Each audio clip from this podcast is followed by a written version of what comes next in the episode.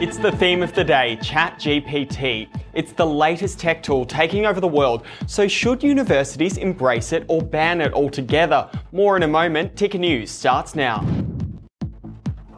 It, it, it fundamentally it wasn't about, you know, he, he sort of he threatened me at one point. Also ahead, Boris Johnson reveals the explosive call he had with Vladimir Putin just days before the invasion of Ukraine. This comes as Germany's Olaf Scholz rules out a fighter jet alliance for the war torn nation. His message to other Western countries coming up. Say goodbye to the iconic Boeing 747. The jet is set to roll off the production line for the very last time. Costa Haritos has the exclusive report. Plus, Donald Trump slammed by fellow Republicans for his lackluster campaign launch.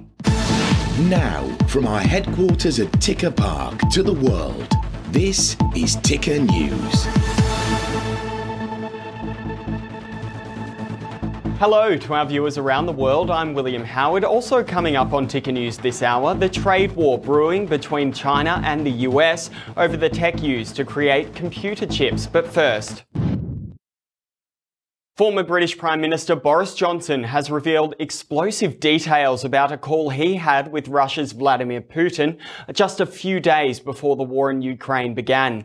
Putin's call to Downing Street came just 24 hours after Johnson met with Ukraine's President Vladimir Zelensky in Kiev.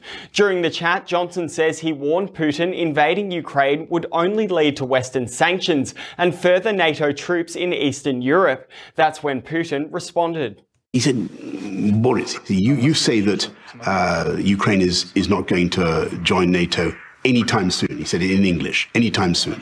What is anytime soon? And I said, well, it, it, it's not going to join NATO for the foreseeable future. Uh, you know that perfectly well.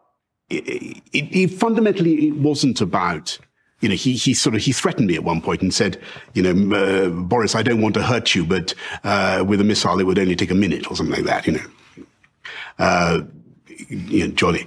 Uh, but I think from the the very relaxed tone that he was taking, uh, the sort of air of detachment that he seemed to have, he was just playing along uh, with my attempts to get him to negotiate.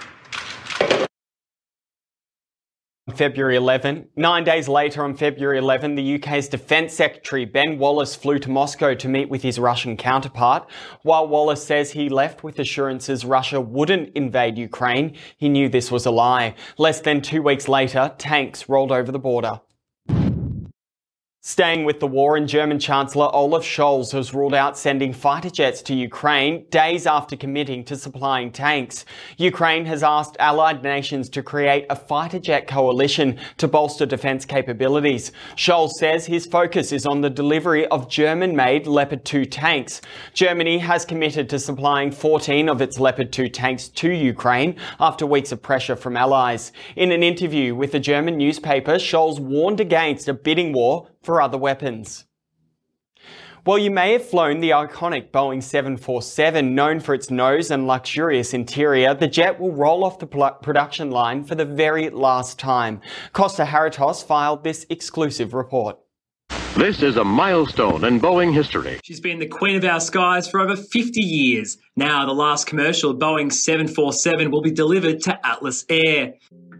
I feel like it's a legacy, you know, uh, to work on this plane for me, but it's been sad to see the last one roll out. The jumbo jet revolutionized air travel in the late 60s to meet demand for mass travel, but it didn't take long until the jetliner's nose and upper deck became the world's most luxurious club above the clouds. It's carried up to 80% of the world's population and remains the preferred jet for US presidents. It can fly the length of a marathon in under three minutes and has a tail as high as a six foot building. But the same innovation that got the 747 off the ground has spelled its end. Today's modern technology has made it possible for its replacement at a lower cost. 747 changed aviation. It changed the way the world connected. Costa Haritos, Ticker News. A top university in France has banned the use of ChatGPT to prevent fraud and plagiarism. Academic leaders say they have sent an email to all students and faculty members. Punishment for using the software may go as far as expulsion from the institution or even from French higher education as a whole. ChatGPT is an advanced chatbot which uses artificial intelligence to scour the internet and produce highly readable and often accurate answers to questions posed by its users. Students are increasingly leaning on the web based service to write papers, essays, and exams instead of doing the hard work themselves. But is this really a bad thing? Here's Professor Cath Ellis from the University of New South Wales. Yeah, I think that banning it, blocking it, is probably not the most productive way forward. Obviously, the news that came through last week was that public schools in three states in Australia, New South Wales, Queensland, and Tasmania, have blocked it. But there's a sort of rationale behind that that, which is the terms of use of all OpenAI products and OpenAI own ChatGPT, you must be over the age of 18 to use it. So that kind of makes sense. But I don't think any university is going to head in that direction.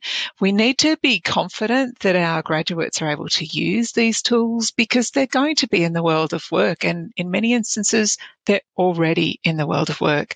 So we need to make sure we can graduate students who can use them and use them ethically, legally, and morally. It's believed American, Dutch, and Japanese officials are getting close to finalising an, an, agreement which will limit China's access to the tech required to make computer chips. ASML is a leading maker of semiconductor production equipment in the Netherlands. The company says it's possible a deal has already been reached, but the details have not been made public. The company is the world's only producer of machines which use extreme ultraviolet light to make advanced semiconductor chips, while Dutch officials banned ASML from exporting this equipment to China back in 2019, it continues to ship lower quality systems around the world. In October, Joe Biden's administration announced a range of export controls to prevent China from accessing advanced chips. The US says these chips can be used to make weapons, commit human rights abuses, and improve the speed and accuracy of military logistics. Former US President Donald Trump has hit the campaign trail for the first time since announcing his bid to reclaim the White House. In contrast to the loud rallies we've heard before, Saturday's events were notably muted. Matthew Laratonda reports. Former U.S. President Donald Trump had his first formal 2024 election campaign trail events on Saturday, with stops in New Hampshire and South Carolina. There were noticeably low key affairs, in contrast to the loud and lively rallies with thousands of supporters that he often holds. This was Trump with a crowd of about 200 in South Carolina's state capitol building. Despite the more muted events, Trump did keep his classic bold tone, from social issues to the war in Ukraine. Through weakness and incompetence, Joe Biden has brought us to the brink of World War III. We're at the brink of World War III, just in case anybody doesn't know it. As president, I will bring back peace through strength. I would have a peace deal negotiated within 24 hours. President Donald J. Trump. Trump was once the unrivaled center of the GOP, but an increasing number of elected officials have expressed concern that he may not be able to win an election against President Biden. In South Carolina, he was flanked by Governor Henry McMaster and Senator Lindsey Graham, but there were also notable absences, such as six other Republican members of Congress from the state, including Senator Tim Scott, who has himself been floated as a possible presidential contender. The state's party chair was missing. A source with knowledge of the event's planning said several local legislators also skipped over concern that showing up would be seen as an endorsement, and that Trump's team had failed to assure them that it wouldn't. Coming up next, US cities have erupted into protest following the death of Tyre Nichols. All the exclusive footage coming up next. You're watching Ticker News. More news is just minutes away. Thank you.